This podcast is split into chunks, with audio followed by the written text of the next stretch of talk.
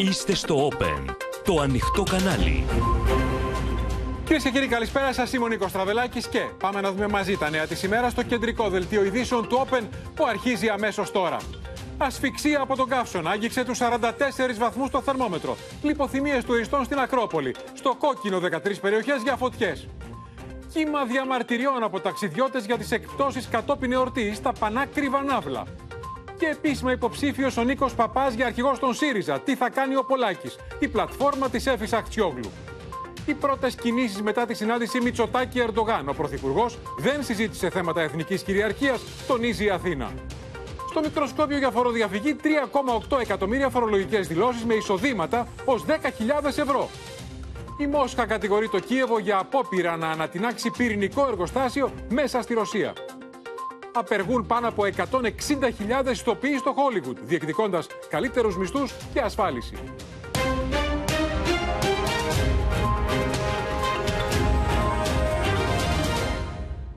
Καμίνει και σήμερα, κυρίες και κύριοι, για τέταρτη μέρα όλη η χώρα από τον καύσωνα με τη θερμοκρασία να ξεπερνά τους 44 βαθμούς στην Κρήτη και τη μετεωρολογική υπηρεσία να προειδοποιεί ότι το θερμόμετρο θα μείνει πάνω από τους 40 βαθμούς τις επόμενες τέσσερις μέρες και να επιβεβαιώνει ότι έρχεται από την ερχόμενη Πέμπτη δεύτερο πολυήμερο κύμα καύσωνα με θερμοκρασίες που μπορεί να ξεπεράσουν τους 43 και 44 βαθμούς.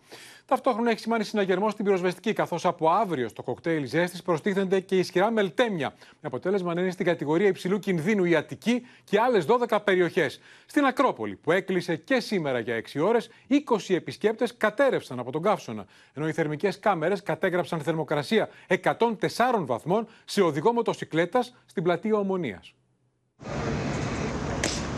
Αν και λιώνουν από τον καύσωνα οι εύζωνες της Προεδρικής Φρουράς, παραμένουν ακίνητοι στην θέση τους κάτω από τον καυτό ήλιο. Ο αξιωματικός βάρδιας με ένα πανί κατευθύνεται προς το μέρος του και σκουπίζει τον υδρότα από το μέτωπό του. Η ώρα είναι 2 το μεσημέρι και το θερμόμετρο στο κέντρο της Αθήνας έχει ξεπεράσει τους 40 βαθμούς Κελσίου. Ο κόσμος δεν μπορεί να σταθεί κάτω από τον καυτό ήλιο πάνω από 5 λεπτά. Όπο, Κάνει πάρα πολύ ζέστη. Υποφέρουμε. Και η βεντάλια δεν κάνει τίποτα. Ζεστός αέρας. Ο καύσωνας κλέον σαρώνει όλη την Ελλάδα, με τα αστικά κέντρα να ψήνονται από τις υψηλές θερμοκρασίες που αναπτύσσονται. Χαρακτηριστική είναι η εικόνα από την θερμική κάμερα του drone, όπου κατέγραψε χθες σε μάρμαρα στην Ομόνια θερμοκρασία που ξεπέρασε τους 100 βαθμούς Κελσίου. 101, 104 και 1. Απίστευτο. Σύνταγμα 7 και 4 απόγευμα Παρασκευής. Στα σκαλιά της Βουλής, η θερμοκρασία στα Μάρμαρα ξεπερνά τους 62 βαθμούς Κελσίου, όπως καταγράφει η θερμική κάμερα στα αριστερά της οθόνης. Στο αυτοκίνητο του συνεργείου μας, το θερμόμετρο το μεσημέρι στο κέντρο της Αθήνας κατέγραψε 46 βαθμούς Κελσίου. Ο Άσης Δροσιάς, τα συντριβάνια της πόλης. Με απίστευτο κουράγιο αντιμετωπίζουν τον καύσωνα πολλοί επαγγελματίες. Άλλοι δουλεύουν σε εξωτερικούς χώρους μέσα σε ακραίες θερμοκρασίες. Δουλεύουμε, τι να κάνουμε. Άμα θέλεις να ταΐσεις την οικογένεια, τι να κάνεις. Και άλλοι δίπλα στη φωτιά. 60-70. Αλλά τι να κάνουμε, είπαμε, υπομονή.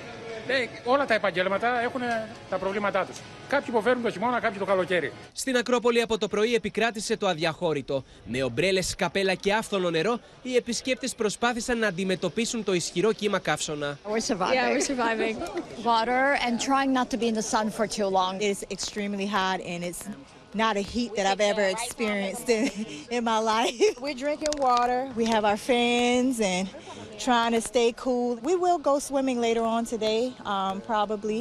Αναστάτωση προκλήθηκε αρκετές φορές, καθώς μέχρι να κλείσουν οι πύλες της Ακρόπολης, 20 επισκέπτες λιποθύμησαν λόγω της ανυπόφορης ζέστης. Ξεναγοί κατήγγειλαν ότι δεν υπήρχε οργάνωση. Έχουν δύο ανθρώπους να δουλεύουν σε ολόκληρο το χώρο. Οι συνθήκες και χτες και σήμερα είναι χάλια.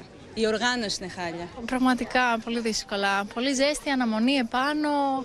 Στην είσοδο είχε μόνο δύο υπαλλήλους, δύο φύλακες επάνω. Κάποιος έκανε μετό, δεν υπήρχε άνθρωπος. Ναι, δεν ήταν πολύ καλά. Λόγω των έκτακτων μέτρων του καύσωνα, ο αρχαιολογικός χώρος έκλεισε μισή ώρα νωρίτερα. Η ώρα είναι 11 και μισή και όπως μπορείτε να δείτε, οι πύλες της Ακρόπολης έκλεισαν λόγω του καύσωνα, ενώ πίσω μου αποχωρούν και οι τελευταίοι επισκέπτες της. Για μία ακόμη ημέρα, κανείς δεν ενημέρωνε τους τουρίστες ότι η Ακρόπολη έκλεισε για 6 ώρες λόγω του καύσωνα, με αποτέλεσμα οι επισκέπτες να ανεβαίνουν άδικα την κουραστική ανηφόρα μέσα στη ζέστη, μέχρι να φτάσουν στην κλειδωμένη είσοδο. I didn't know. I just arrived and, and uh, we've just found out that it's closed. And uh, it's going to be closed until 5. So I don't know. We're gonna have to wait. We had no idea. We just I just bought the tickets like uh, a week ago. Λοιπόν, πριν πάμε στο μετεωρολόγο μας, τον Κλέρο Χαμαρουσάκη, να μας δώσει την καυτή πρόγνωση για τις επόμενες 8 ημέρες, να δούμε τι γίνεται τώρα. Γιάννης Ρίγο στην Ακρόπολη. Ελευθερία Σπυράκη σε παραλία κατάμεστη από ό,τι βλέπω στο Πόρτο Ράφτη. Άρης Κουτσούκη στη Θεσσαλονίκη. Νίκος Γιαπρακάς επίσης σε παραλία στην Πάτρα. Να ξεκινήσουμε από σένα, Γιάννη, στην Ακρόπολη που πριν από λίγο ξανά άνοιξε. Είχε κλείσει 6 ώρες. Είχαμε πολλές λιποθυμίες τουριστών σήμερα. Έκλεισε για 6 ώρες, Νίκο, η Ακρόπολη. Άνοιξε πριν από λίγα λεπτά και βλέπετε εδώ πέρα πόσες, πόσο μεγάλες ουρές σχηματίζονται λόγω του ότι έκλεισε για αυτές τις 6 ώρες. Μεγάλες ουρές λοιπόν τουριστών και πολύ ωραία αναμονή για να κόψουν το εισιτήριο για να καταφέρουν να μπουν έστω και την τελευταία στιγμή μέχρι να κλείσει η Ακρόπολη μέσα. Από το πρωί λοιπόν εδώ στον, χώρο, στον αρχαιολογικό χώρο της Ακρόπολης είχαμε συνολικά 20 λιποθυμίες επισκεπτών, εκ των οποίων μάλιστα μία γυναίκα χρειάστηκε να διακομιστεί στο νοσοκομείο για τις πρώτες βοήθειες.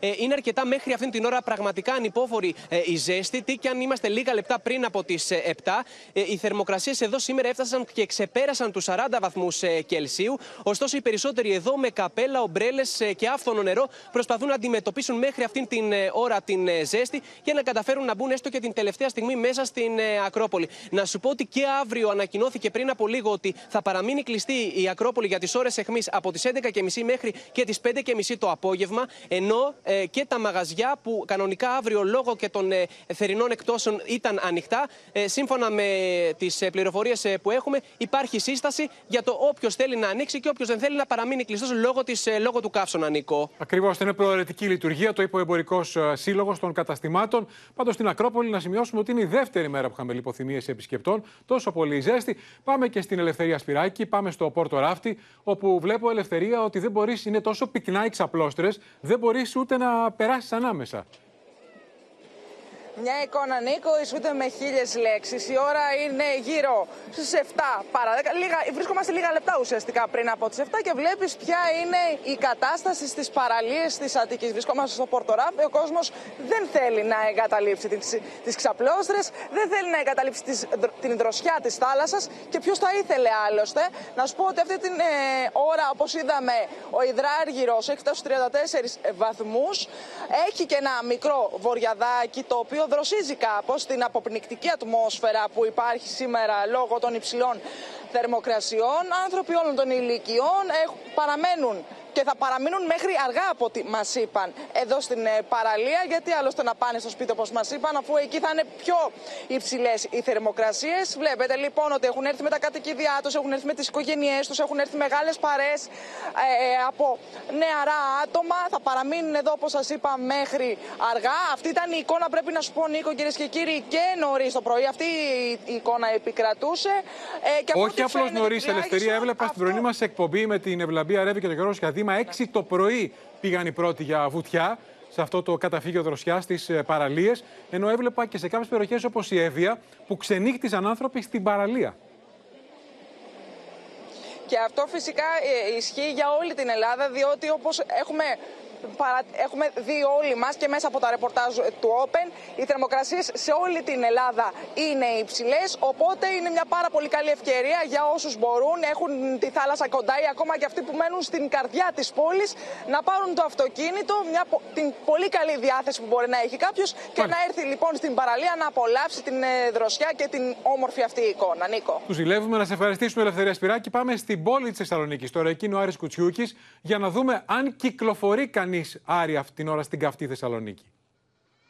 Ακριβώς αντίθετη είναι η εικόνα εδώ στο κέντρο της ε, Θεσσαλονίκης, Νίκο. Της άδειας Θεσσαλονίκης, θα μπορούσα να πω εγώ, καθώς ο υδράργυρος ε, νωρίτερα έφτασε στους 35 βαθμούς όσο είναι και τώρα. Πιο δυτικά, μάλιστα και στους 37, κάπως πιο χαμηλή από χθες. Αλλά λόγω της αυξημένης υγρασίας η πραγματική αίσθηση είναι πιο έντονη, με αποτέλεσμα να δημιουργούνται αυτές οι συνθήκες σχετικής δυσφορίας. Όπως βλέπετε λοιπόν, ελάχιστοι είναι οι πολίτες που κυκλοφορούν στο παραλιακό μέτωπο. Εδώ συναντούμε κυρίως κάποιους τουρίστες, κάποιους που κινούνται με ποδήλατα και πατίνια, ελάχιστους κατοίκους, καθώ Καθώς η Θεσσαλονίκη θυμίζει έρημη πόλη, με τους περισσότερους να έχουν φύγει για Χαλκιδική, Πιερία, Καβάλα ή και άλλους δημοφιλείς κοντινούς καλοκαιρινούς προορισμούς. Να σας πω ότι εμφανίστηκε και ένα ελαφρύ αεράκι που κάνει την κατάσταση κάπως πιο υποφερτή, αλλά με αυτό το δεδομένο υπάρχει ταυτόχρονα η ανησυχία για τον κίνδυνο της πυρκαγιάς, καθώς οι αρχές βρίσκονται σε αυξημένη επιφυλακή. Τόσο η Θεσσαλονίκη όσο και η Χαλκιδική βρίσκονται και σήμερα και αύριο στην κατηγορία 3 υψηλού κινδύνου. Έτσι λοιπόν, όλοι μας θα πρέπει να είμαστε ιδιαίτερα προσεκτικοί για τον κίνδυνο φωτιάς. Μα είπε Άρη 35 βαθμοί, αλλά δεν είναι αυτό. Είμαστε στην τέταρτη μέρα του καύσωνα. Έχει πυρώσει ο τόπος. Βλέπουμε ότι στο έδαφος σε κάποιες περιοχές η θερμοκρασία είναι 60 βαθμοί, αλλά και το δάπεδο δίπλα σου ε, εκπέμπει θερμότητα. Θέλω να πω, βράζει ο τόπος. Ε, και τώρα που είναι 7, πόσο μάλλον το μεσημέρι. Άρα καταλαβαίνουμε γιατί είναι δύσκολο να κυκλοφορήσει κάποιος σε τέτοιες συνθήκες. Να σε ευχαριστήσουμε, Άρη Κουτσιούκη. Πάμε και στην Πάτρα, κυρίες και κύριοι, στον Νίκο Χιαπρακά, σε παραλία στην Πάτρα. Νίκο.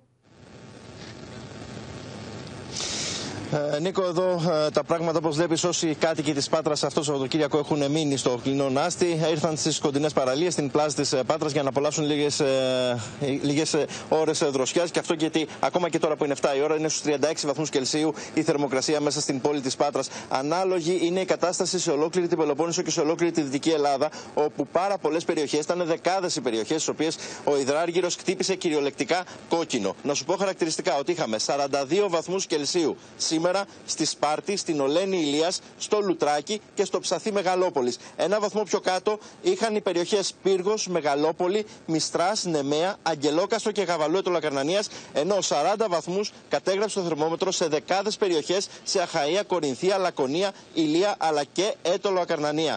Ε, Ανάλογες αναμένεται να είναι δύσκολες και οι καιρικές συνθήκες και αύριο και γι' αυτό το λόγο μάλιστα που είναι κανονικά ανοιχτά τα καταστήματα, ο Εμπορικός Σύλλογος της Πάτρας έχει ζητήσει από τα μέλη του να μην ανοίξουν τα καταστήματά τους. Εάν βέβαια κάποιος θέλει να ανοίξει, θα μπορέσει να το κάνει. Ωστόσο, η σύσταση είναι να μην ανοίξουν λόγω της ζέστης, θεωρώντας βέβαια ότι δεν θα υπάρχει και έντονη αγοραστική κίνηση. Να σε ευχαριστήσουμε, Νίκο Γιαπρακά. Πάμε τώρα στον μετεωρολόγο μας, τον Κλέαρχο Μαρουσάκη. Καλησπέρα, Κλέαρχε. Καλησπέρα, για να δούμε καταρχήν τις υψηλότερες θερμοκρασίες σήμερα και μετά τι μας περιμένει τις επόμενες 8 ημέρες που θα παραμείνουν καυτές. Πάντως, επειδή α, έλεγαν ότι θα δροσίσει, έβλεπα σήμερα στην Καλιθέα, είχε το μεσημέρι, 41 βαθμούς. Πράγματι, Νίκο, και σήμερα πολλές περιοχές βρέθηκαν στο βαθύ κόκκινο σε ό,τι αφορά τις μέγιστες θερμοκρασίες. Πρωταθλήτρια, βέβαια, η περιοχή της Κρήτης. Βλέπετε χαρακτηριστικά, ξεπεράσαμε και τους 44 βαθμούς.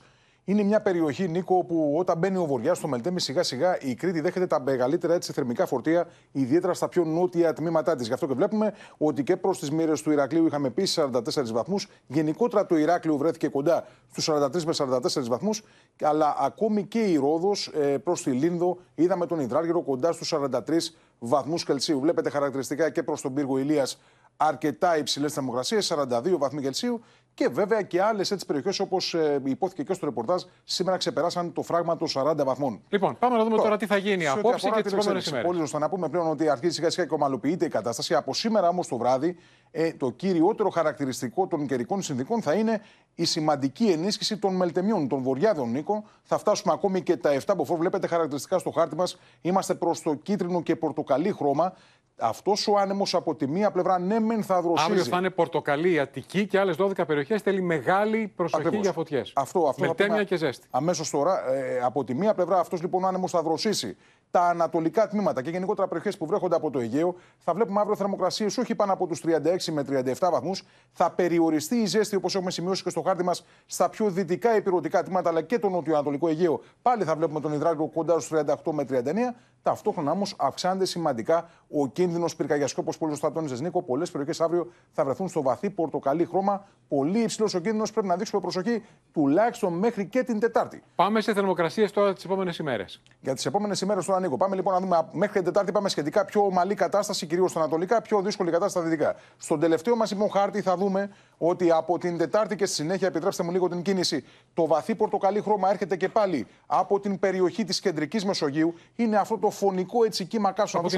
Ο ακραίος κάσονα δημιουργεί πολλά προβλήματα στην περιοχή της Ιταλίας και λίγο πιο δυτικά από εμάς. Βλέπετε ότι και πάλι καθώς τροβιλίζεται θα στείλει έτσι κάποια ιδιαίτερα θερμά κύματά του και προς τη χώρα μας. Ποιο είναι τώρα λοιπόν το αποτέλεσμα, Νίκο, της όλης αυτής της εξέλιξης, ότι από Πέμπτη κυρίως και στη συνέχεια. Είδα πάντως ότι πριν την Πέμπτη και Κυριακή και Δευτέρα και Τρίτη, στο έκτακτο της Μετεωρολογικής Υπηρεσίας, η υπηρετική Ελλάδα είναι πάνω από τους 40. Διατηρείται και Στην αύριο και τη Δυτική Δευτέρα και την θα Τρίτη. βλέπουμε Νίκο θερμοκρασίες κυρίως στα δυτικά τμήματα. Ναι, Ε, ε, αφορά τη Και Δυτική 40 Ελλάδα. και 41. Ναι, δεν αποκλείεται λοιπόν η Δυτική Ελλάδα, γιατί δεν βρίσκεται στην επίδραση του Μελτεμιού, να ξεπεράσει τοπικά και τους 40, όπως επίσης και το Νοτιοανατολικό Αιγαίο.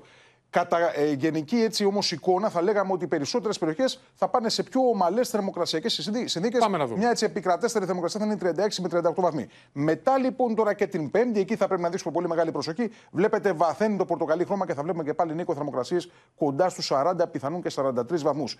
Να πούμε όμως ότι ακόμη δεν έχει ξεκαθαρίσει η κατάσταση. Έχουμε αρκετές ημέρες μπροστά μας. Μιλάμε όμως για τέσσερις μέρες, Κλέαρχε, Πέμπτη, Ναι. Παρασκευή, Σάββατο, Κυριακή. Και αν προσθεθούν στον καύσωνα που έχει προηγηθεί και έχουμε 40 με 44, όπως ακούω, Πέμπτη με Κυριακή, καταλαβαίνουμε θα είναι η 8η, η 9η και 10η μέρα του καύσωνα. Πολύ σωστά το θέτεις το θέμα, Νίκο, γιατί αθρηστικά λειτουργεί αυτό το θέμα της ζέστης.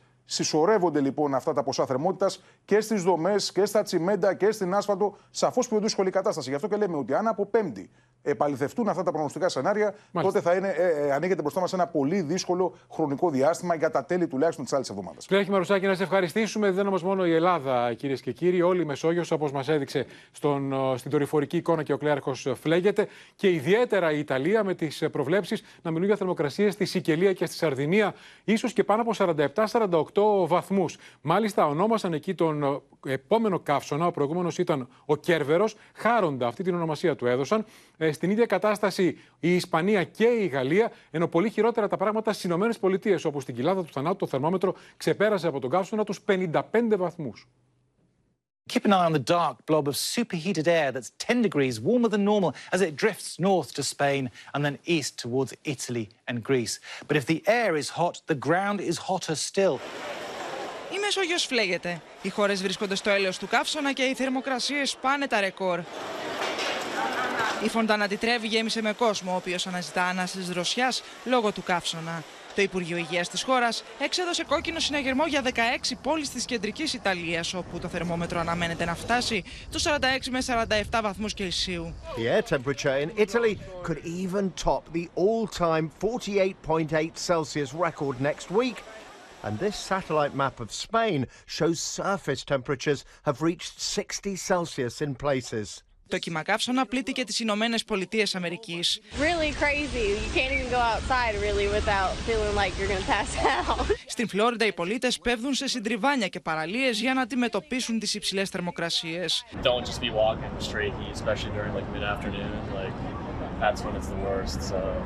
just be walking in straight heat, especially during like mid-afternoon. Like that's when it's the worst. So last thing I want to be doing is passing out. Στο Death Valley ο υδράργυρος έδειξε 55,5 βαθμούς Κελσίου ξεπερνώντας το προηγούμενο ρεκόρ. It just really does feel like an, an air blow, blow dryer is just going back in your face. Ο Καναδάς βιώνει τις χειρότερες δασικές πυρκαγιές στην ιστορία του. We saw temperatures well in and above 30 degrees for early parts of May.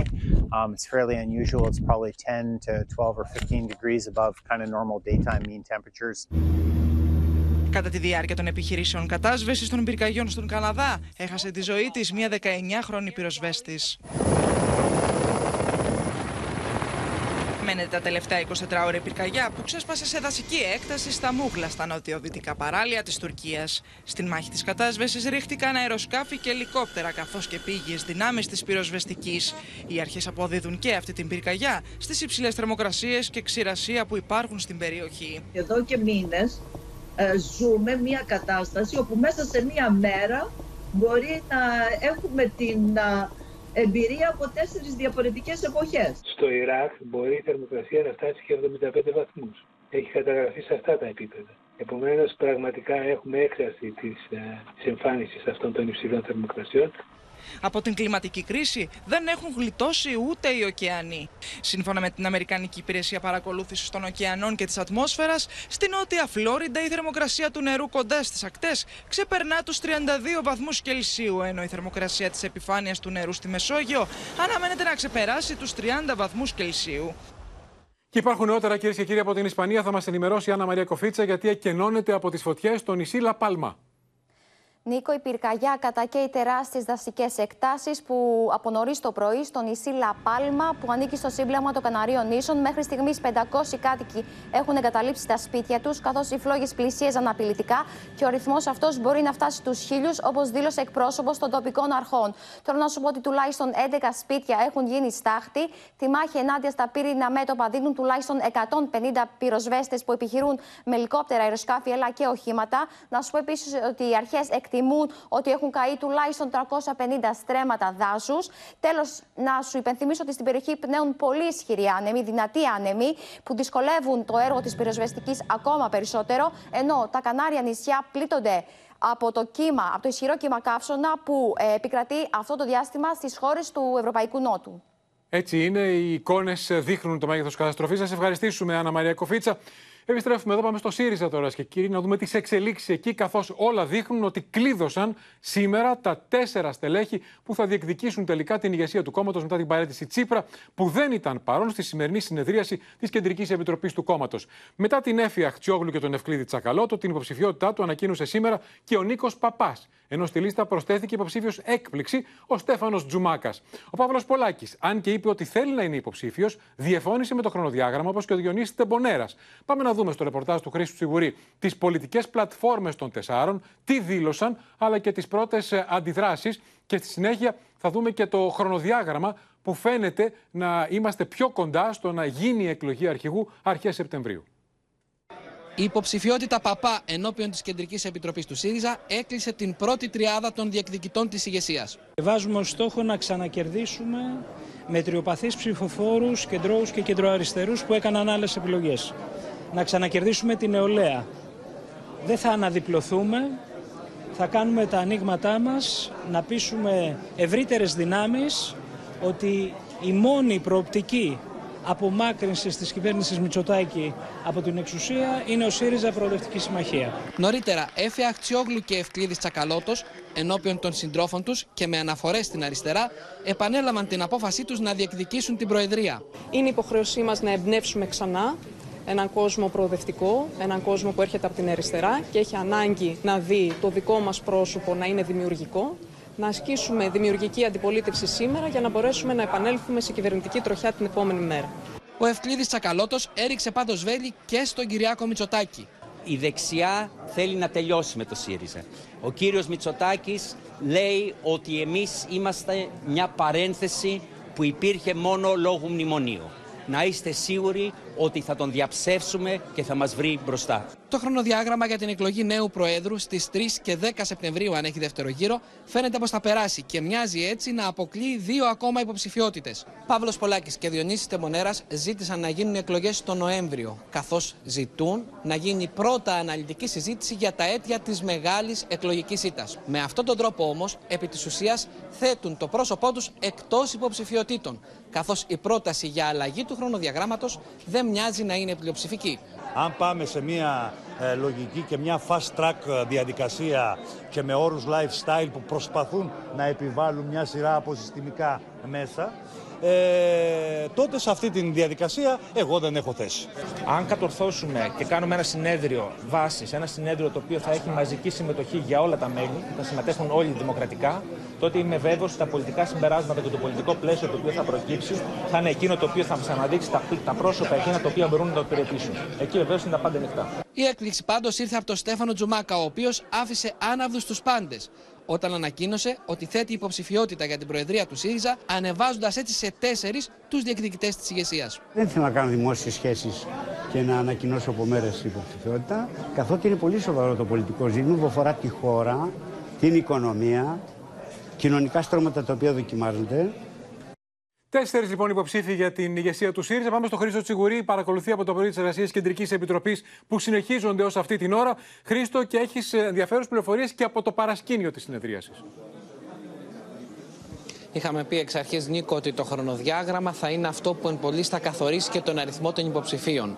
Τώρα φαίνεται πως προκρίνεται το ενδεχόμενο να πάμε σε γρήγορες διαδικασίες. Υπάρχει συζήτηση να έχουμε 10 το πολύ ημέρες αναβολή ωστόσο, όλοι θέλουν να τελειώνουν πάρα πολύ γρήγορα, καθώς θεωρούν ότι δεν μπορεί να πορευτεί ο ΣΥΡΙΖΑ ακέφαλος για μεγάλο χρονικό διάστημα και να φτάσει ως τον Νοέμβριο έτσι όπως θα ήθελε δηλαδή ο Παύλος Πολάκης αλλά και ο Διονύσης Τεμπονέρας. Αυτός άλλωστε είναι και ο λόγος που με τον τρόπο τους έθεσαν τον εαυτό τους εκτός κάδρου σε αυτή τη γρήγορη διαδικασία. Ε, ο κύριος Πολάκης ζήτησε συγγνώμη κατά τη διάρκεια της ομιλίας του από όσους τον προέτρεψαν να καταθέσει υποψηφιότητα, υποστηρίζοντας ότι δεν μπαίνει στη fast track διαδικασία γιατί είναι ανάποδα αντίθετα με τις απόψεις του. Αλλά από εκεί και πέρα έχουν ήδη σχηματίσει, αρχίσει να σχηματίζονται οι πρώτες συμμαχίες με βάση τις υποψηφιότητες που είδαμε. Μπορούμε να δούμε δηλαδή ότι για την κυρία Έφη Αχτσιόγλου έχουμε υποστήριξη από τον Αλέξη Χαρίτση, τον Άσο Ηλιόπουλο, τη Διάνα Βουτυράκου, τη Λούκα Κατσέλη, τη Μαριλένα Κοπά, τον Δημήτρη Παπαδημούλη. Θα ακούσουμε τις επόμενες ημέρες ανοιχτή δήλωση υποστήριξης. Όπως αύριο αναμένουμε κάτι τέτοιο να κάνει και ο Νίκος Βούτσης, που μέχρι τώρα έχει μοιραστεί τις σκέψεις του για την επιλογή του με συντρόφους του. Τον Γιάννη Ραγκούση, τη Μαριλίζα Ξενογιανοκούλου και τον Κώστα Ζαχαριάδη. Στον κύριο Τσακάλο το που ανακοίνωσε χθες την υποψηφιότητά του, έχοντας στο πλευρό του τον Γιώργο Σταθάκη, έχει επίσης την υποστήριξη του Ανδρέα Ξανθού και του Χάρη Μαμουλάκη, μια τριανδρία από την Κρήτη, ε, του Νίκο Φίλη, του Πάνου Σκουρλέτη που περιέγραψε, ζωγράφησε σήμερα αυτή την υποψηφιότητα κατά την ομιλία του, του Δημήτρη Βίτσα, ε, όπως επίσης και του κυρίου Παπαχριστόπουλου. Από εκεί και πέρα η τελευταία υποψηφιότητα που κατατέθηκε του Νίκ Παπά θα έλεγε κανείς ότι αντλεί ε, την υποστήριξή της σε μεγάλο βαθμό από τους εκλεγμένους βουλευτές αλλά και βεβαίως από πολλά στελέχη, καθώς η τάση αυτή είναι η πολυπληθέστερη. Παρά λοιπόν τις αναταράξεις που έχουμε το τελευταίο διάστημα και τη ρευστότητα στο εσωτερικό της, με τον ένα με τον άλλο τρόπο θεωρείται ότι ο κύριος Παπάς θα έχει τελικά την υποστήριξη του Παύλου Πολάκη, του Χρήστου Σπίρτζη, του Χρήστου Γιανούλη, της Θεοδόρας Τζάκρη, της Κατερίνας Νοτοπούλου και του Γιάννη Μουζάλα, ενδεχομένως και άλλων βουλευτών. Υπάρχουν όμως, να σας πω, τέσσερα πρόσωπα με βαρύνοντα ρόλο, γιατί έχουν επιρροή στο εσωτερικό του ΣΥΡΙΖΑ, τα οποία ακόμα δεν έχουν ανοίξει τα χαρτιά τους. Πρόκειται για τον Γιάννη Δραγασάκη, ως τώρα κρατά κλειστά τα χαρτιά του. Αν με ρωτάτε να υποθέσω, θα μπορεί κανείς να συμπεράνει ότι θα κινηθεί μεταξύ της υποψηφιότητας της Εύη Αξιόγλου και του Ευκλήδη Τσακαλώτου. Η Όλγα Γεροβασίλη κρατά επίσης κλειστά τα χαρτιά της, προέρχεται από την τάση μελών, έχει αναφορά στον Αλέξη Τσίπρα, έχει διατασικές φιλίες, κρατά κλειστά τα χαρτιά της. Αν με ρωτήσετε να υποθέσω, θα έλεγα ότι κινείται μεταξύ της Εύη Αξιόγλου και του Νίκου Παπά. Η Ρένα Δούρου κρατά επίσης κλειστά τα χαρτιά της, δεν έχει τοποθετηθεί έως τώρα, παρότι έχει ακουστεί το όνομά της ως πιθανή υποψηφιότητα, δεν έχει μιλήσει από το βήμα της Κεντρικής Επιτροπής. Όπως επίσης και ο Διονύσης Τεμπονέρας. Τον είδαμε σήμερα να βγαίνει από το κάδρο των υποψηφιωτήτων και πάλι έθεσε όμως ως ορόσημο το συνέδριο που θα γίνει μετά τις αυτοδιοικητικές εκλογές για την ανάλυση τη της πολιτικής ήττας του ΣΥΡΙΖΑ και εκεί νομίζω ότι θα είναι πολύ ηχηρή η παρέμβασή του. Πολύ ενδιαφέρον πάντως το ρεπορτάζ του Χρήστο και ποιος στηρίζει ποιον και ανθρωπογεωγραφία. Ναι, Χρήστο δείχνουν όλα ότι θα τελειώσουμε με μια δεκαήμερη αναβολή. Αυτή είναι η συσχετισμή, δεν φαίνεται να αλλάζει κάτι και από εκεί και πέρα θα αρχίσει η κούρσα πια ε, και οι περιοδίες ανά την Ελλάδα καθώς καταλαβαίνετε ότι είναι πάρα πολύ δύσκολο να συμπεράνει κανείς ε, πόσοι και ποιοι θα λάβουν μέρος σε αυτές τις εκλογές. Και καταλαβαίνω, αν και κάποια στιγμή δημιουργήθηκε εντύπωση ότι ο Παύλος Πολάκης θα είναι υποψήφιος, το γεγονός ότι διαφωνεί με το χρονοδιάγραμμα τον θέτει εκτός κούρσας. Σωστά.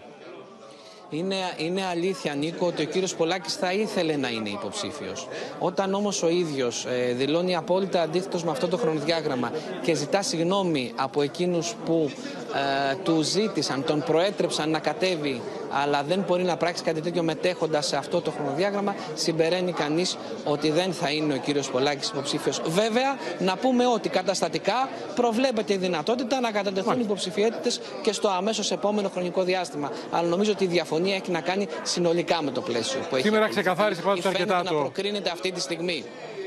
Σήμερα ξεκαθάρισε αρκετά το σκηνικό στον ΣΥΡΙΖΑ. Να σε ευχαριστήσουμε, Χρήστο Τσιγουρή, για το εξαιρετικά ενδιαφέρον ρεπορτάζ. Πάμε να δούμε τώρα, κυρίες και κύριοι, τις εξελίξεις στα ελληνοτουρκικά. Καθώς στο μικροσκόπιο της Αθήνας μπαίνουν οι κινήσεις της Άγκυρας μετά τη συνάντηση Μητσοτάκη Ερντογάν στη Σύνοδο του ΝΑΤΟ και τα όσα συζητήθηκαν για διάλογο και ήρεμα νερά στο Αιγαίο. Έτσι, η ελληνική πλευρά αξιολογεί τις παραβιάσεις στο Αιγαίο Λίγες, αλλά ήταν οι πρώτες μετά από τέσσερις μήνες, τις δηλώσεις Ερντογάν για τη Θράκη και τα όσα είπε, θυμίζοντας την παλιά Τουρκία, ο εκπρόσωπος του κυβερνώντος κόμματος Τσελίκ, ακόμα και για ε, γύροντας θέμα αποστρατικοποίησης των νησιών του Αιγαίου.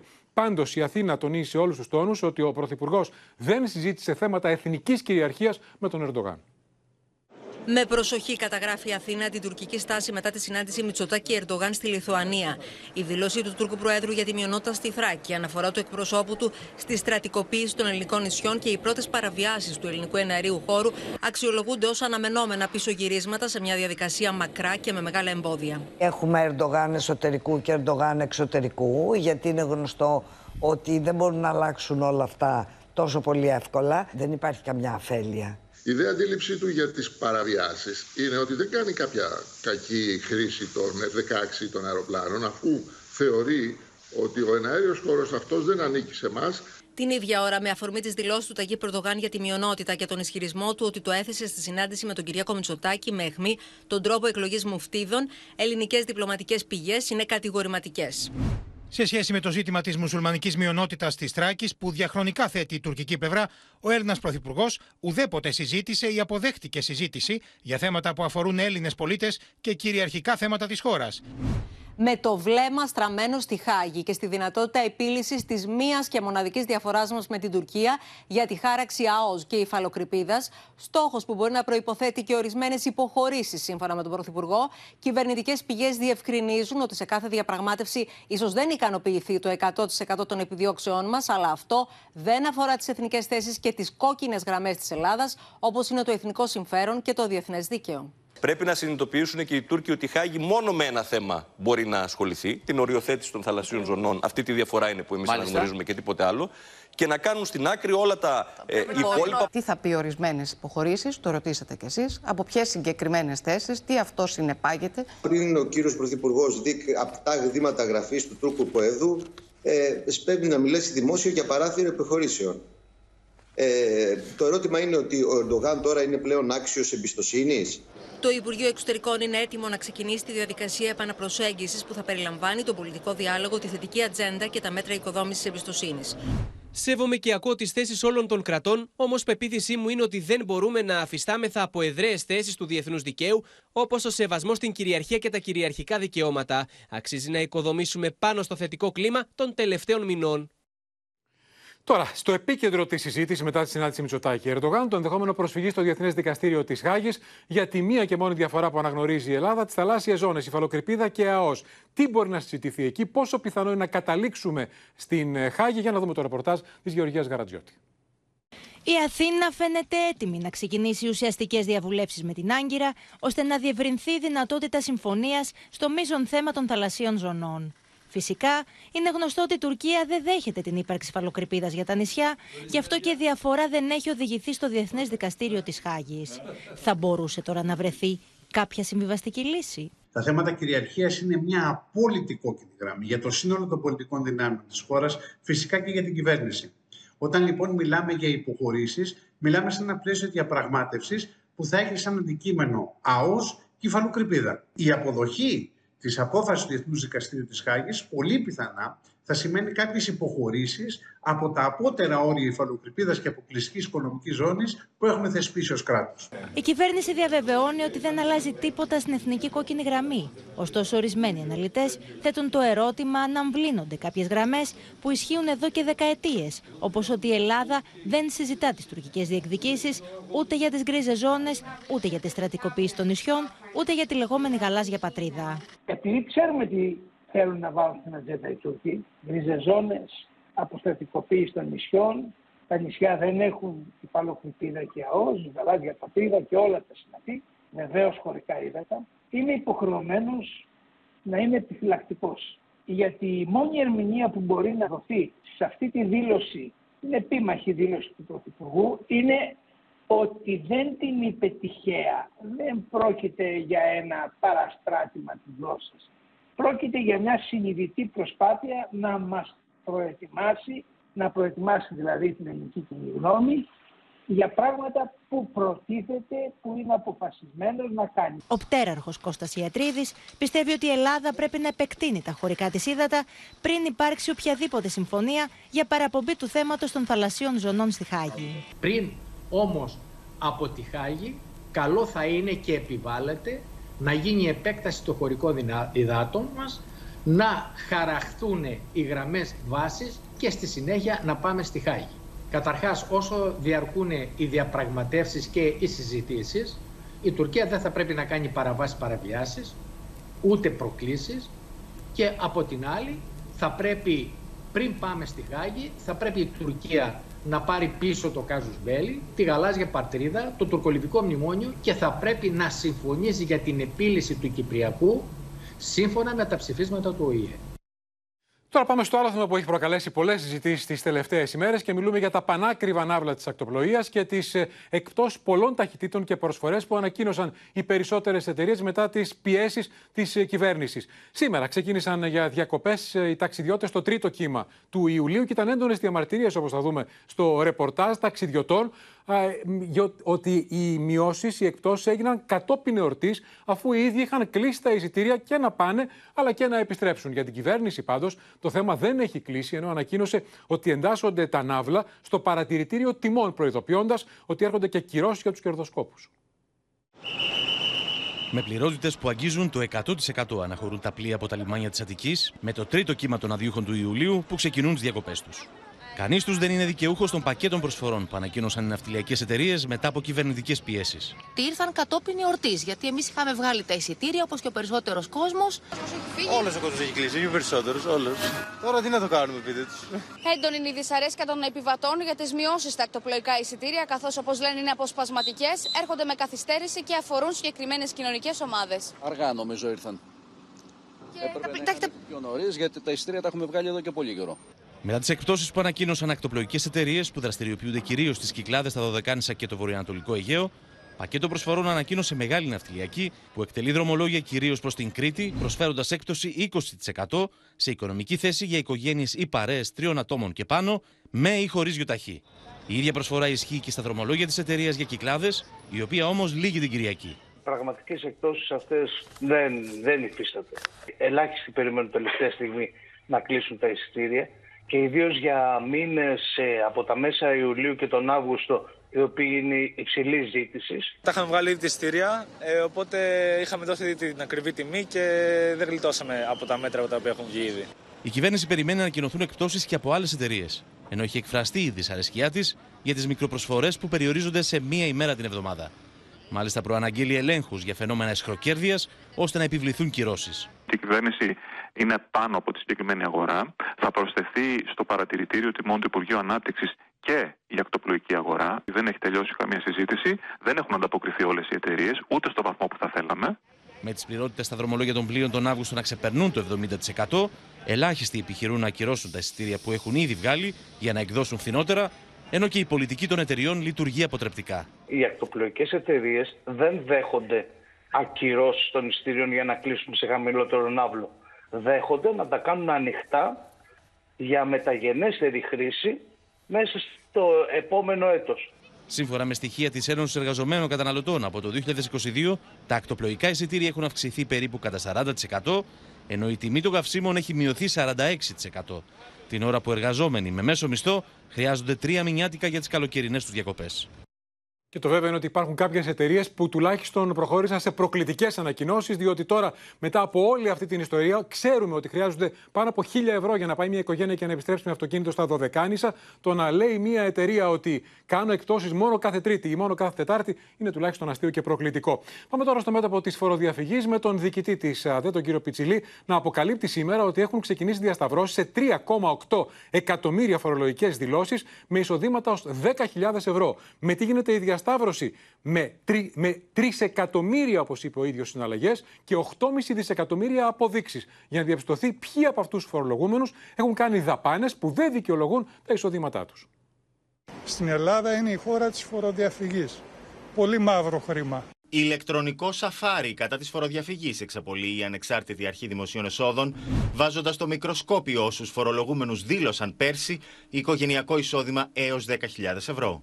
Οικογενειακά εισοδήματα μέχρι 10.000 ευρώ είναι 3,8 εκατομμύρια δηλώσεις. Ναι. Τις τρέχουμε αυτή τη στιγμή με ό,τι άλλο στοιχείο έχουμε για δαπάνες από αυτά που έχουμε στη διάθεσή μας, με σκοπό από το φθινόπωρο, στις μεγαλύτερες περιπτώσεις από αυτές, να τις βγάλουμε για έλεγχο. Η εφορία θα διασταυρώσει τα εισοδήματα που δηλώθηκαν με τα δεδομένα που έχει στη διάθεσή της για τις δαπάνες των ίδιων νοικοκυριών για παράδειγμα από ηλεκτρονικές πληρωμές και κάρτες. ώστε να φανεί αν ανταποκρίνονται στα χαμηλά εισοδήματα που δηλώνονται στην εφορία. Δίνουμε πιστοτική κάρτα δουλεύω τώρα, για να έχουμε λίγο μια απαλλαγή. Με το μετρητό, αφού δεν δικαιολογείται νομίζω η απόδειξη, την πάρω, δεν την πάρω. Όταν είναι μικροποσά είναι μετρητά. Όταν είναι πάνω από 10-15 ευρώ, ευρώ καρτούλα, πάντα καρτούλα. 6 στα 10 νοικοκυριά δήλωσαν πέρσι εισοδήματα έως 10.000 ευρώ, ενώ 2 στους 10 φορολογούμενους δηλώνουν ότι ζουν με 83 ευρώ το μήνα. Γιατροί, δικηγόροι, τέλος πάντων υδραυλικοί, τέτοιοι, ε, ηλεκτρολόγοι, όλοι αυτοί, αυτοί με πλαστικό χρήμα πρέπει να πληρώνονται. Το μέγεθος του προβλήματος φαίνεται από το γεγονός πως το 78% των εισοδημάτων στη χώρα δηλώνεται στην εφορία από μισθωτούς και συνταξιούχους. 7 στους 10 επαγγελματίες δηλώνουν εισόδημα έως 10.000 ευρώ. Πάντα υπάρχει φοροδιαφυγή και πάντα θα υπάρξει και δεν θα, δεν θα, δεν θα γίνει ποτέ τίποτα για να λυθεί αυτό το θέμα. Ίσως η εστίαση να υπάρχει ένα... στην εστίαση να γίνεται κάτι τέτοιο. Ίσως. Στην ίδια κατεύθυνση, η Ανεξάρτητη Αρχή Δημοσίων Εσόδων προωθεί το ψηφιακό δελτίο αποστολής, αλλά και το ψηφιακό πελατολόγιο για γιατρούς και δικηγόρους. Και υπάρχουν νεότερα, είναι μαζί μας ο Γιάννης Φόσκολος. Καλησπέρα, Γιάννη. Γιατί Καλησπέρα. πόσο καιρό ακούμε ότι θα συνδεθούν ε, τα POS με τις ταμιακές και με την εφορία και άκουσα σήμερα τον κύριο Πιτσιλή να λέει για πάρα πολλές περιπτώσεις που μου έχει τύχει και εμένα πολύ πρόσφατα. Πληρώνεις με κάρτα και δεν σου δίνουν απόδειξη. Αυτό είναι το μεγάλο θέμα. Και το μεγάλο στίχημα είναι να διασυνδεθούν οι ταμιακές μηχανές με τα POS μηχανήματα, έτσι ώστε να κλείσει ο κύκλος και να μην μπορεί να φοροδιαφεύγει ο επιχειρηματίας. Πάμε να δούμε το νέο χρονοδιάγραμμα. Περιμέναμε μέχρι τα τέλη Ιουλίου να έχουν διασυνδεθεί όλες οι ταμιακές μηχανές. Αυτός όμως δεν ήταν τεχνητά, τεχνικά εφικτό. Έτσι πάμε λοιπόν στις αρχές του 2024. Αυτή είναι η νέα προθεσμία, έτσι ώστε 400.000 ταμιακές μηχανές να διασυνδεθούν με τα POS υποχρεωτικά. Τι σημαίνει αυτό, Σημαίνει ότι δεν θα μπορεί ο πελάτης να πληρώνει με την κάρτα του στο POS χωρίς να βγαίνει η απόδειξη. Και αυτό είναι πάρα πολύ σημαντικό.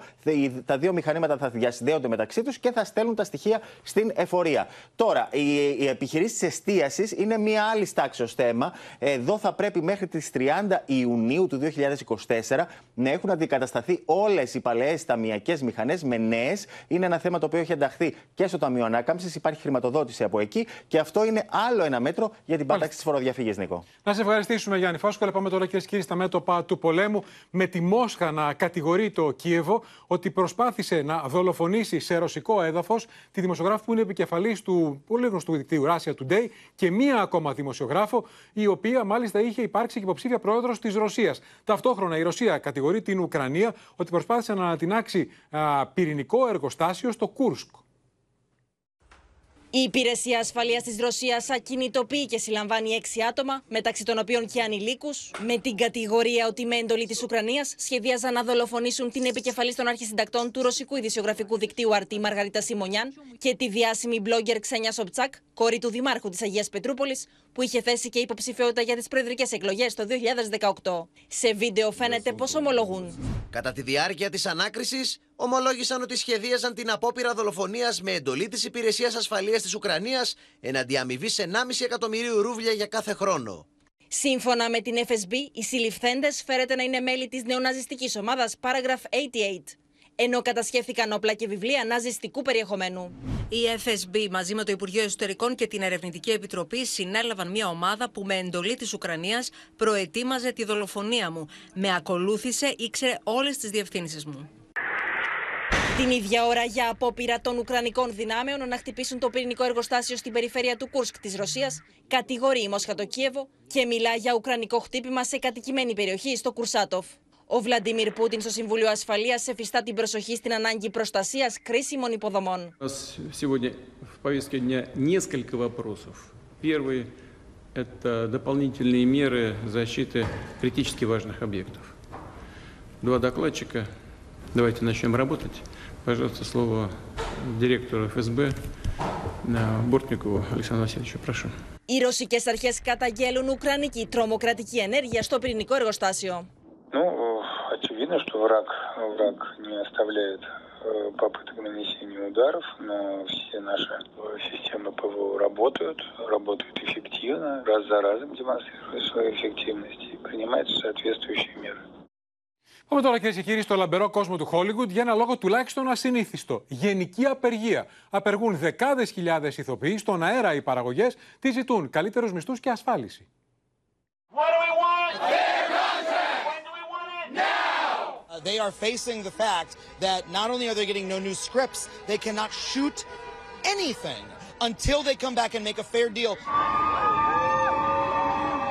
Αποφασισμένοι να φτάσουν μέχρι τέλους, δηλώνουν οι ηθοποιοί και σεναριογράφοι στο Hollywood. Διεκδικούν καλύτερους μισθούς και συνθήκες εργασίας από τα κινηματογραφικά στούντιο και τις συνδρομητικές πλατφόρμες στη μαζικότερη απεργία των τελευταίων 60 ετών στη μέκα του κινηματογράφου. One of the last things that I said in that negotiating room across the table was, so now you couldn't make a deal with two unions. Congratulations. Right? Οι καλλιτέχνες λένε πως η πλειονότητα των 160.000 ηθοποιών που απεργούν δεν βγάζουν τα προστοζήν, ούτε έχουν ιατρική ασφάλιση. Την ώρα που οι επικεφαλεί των κινηματογραφικών κολοσσών παραγωγής γίνονται όλο ένα και πλουσιότεροι. You know, they'll they'll they'll they'll take us to the brink, and we will probably have to go to the brink. So it may not be solved until really maybe not until towards the end of the year. Corporate freedom, got to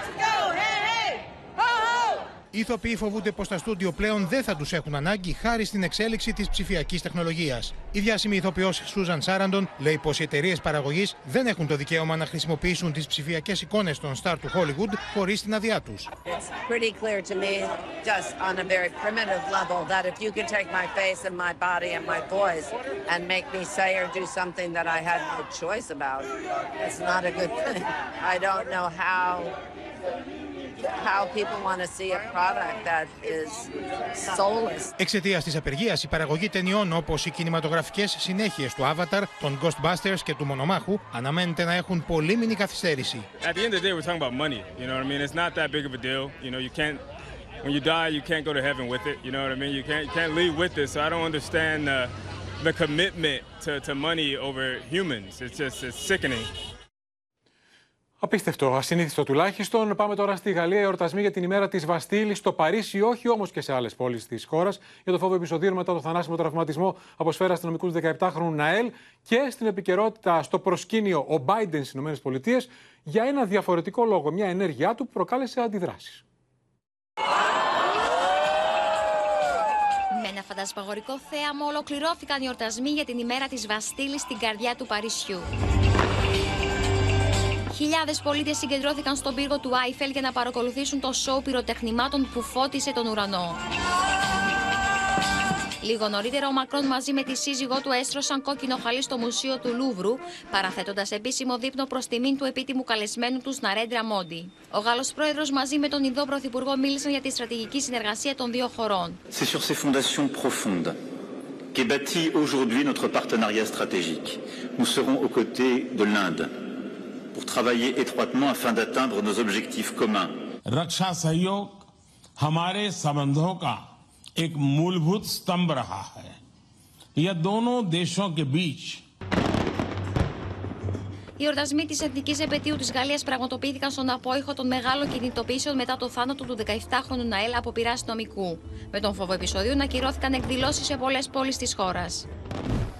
Ανάμεικτα συναισθήματα προκάλεσε η τελευταία συνήθιστη εκδήλωση χαράς του Τζο Μπάιντεν προς ένα μικρό κοριτσάκι κατά τη διάρκεια της περιοδίας του στη Φιλανδία.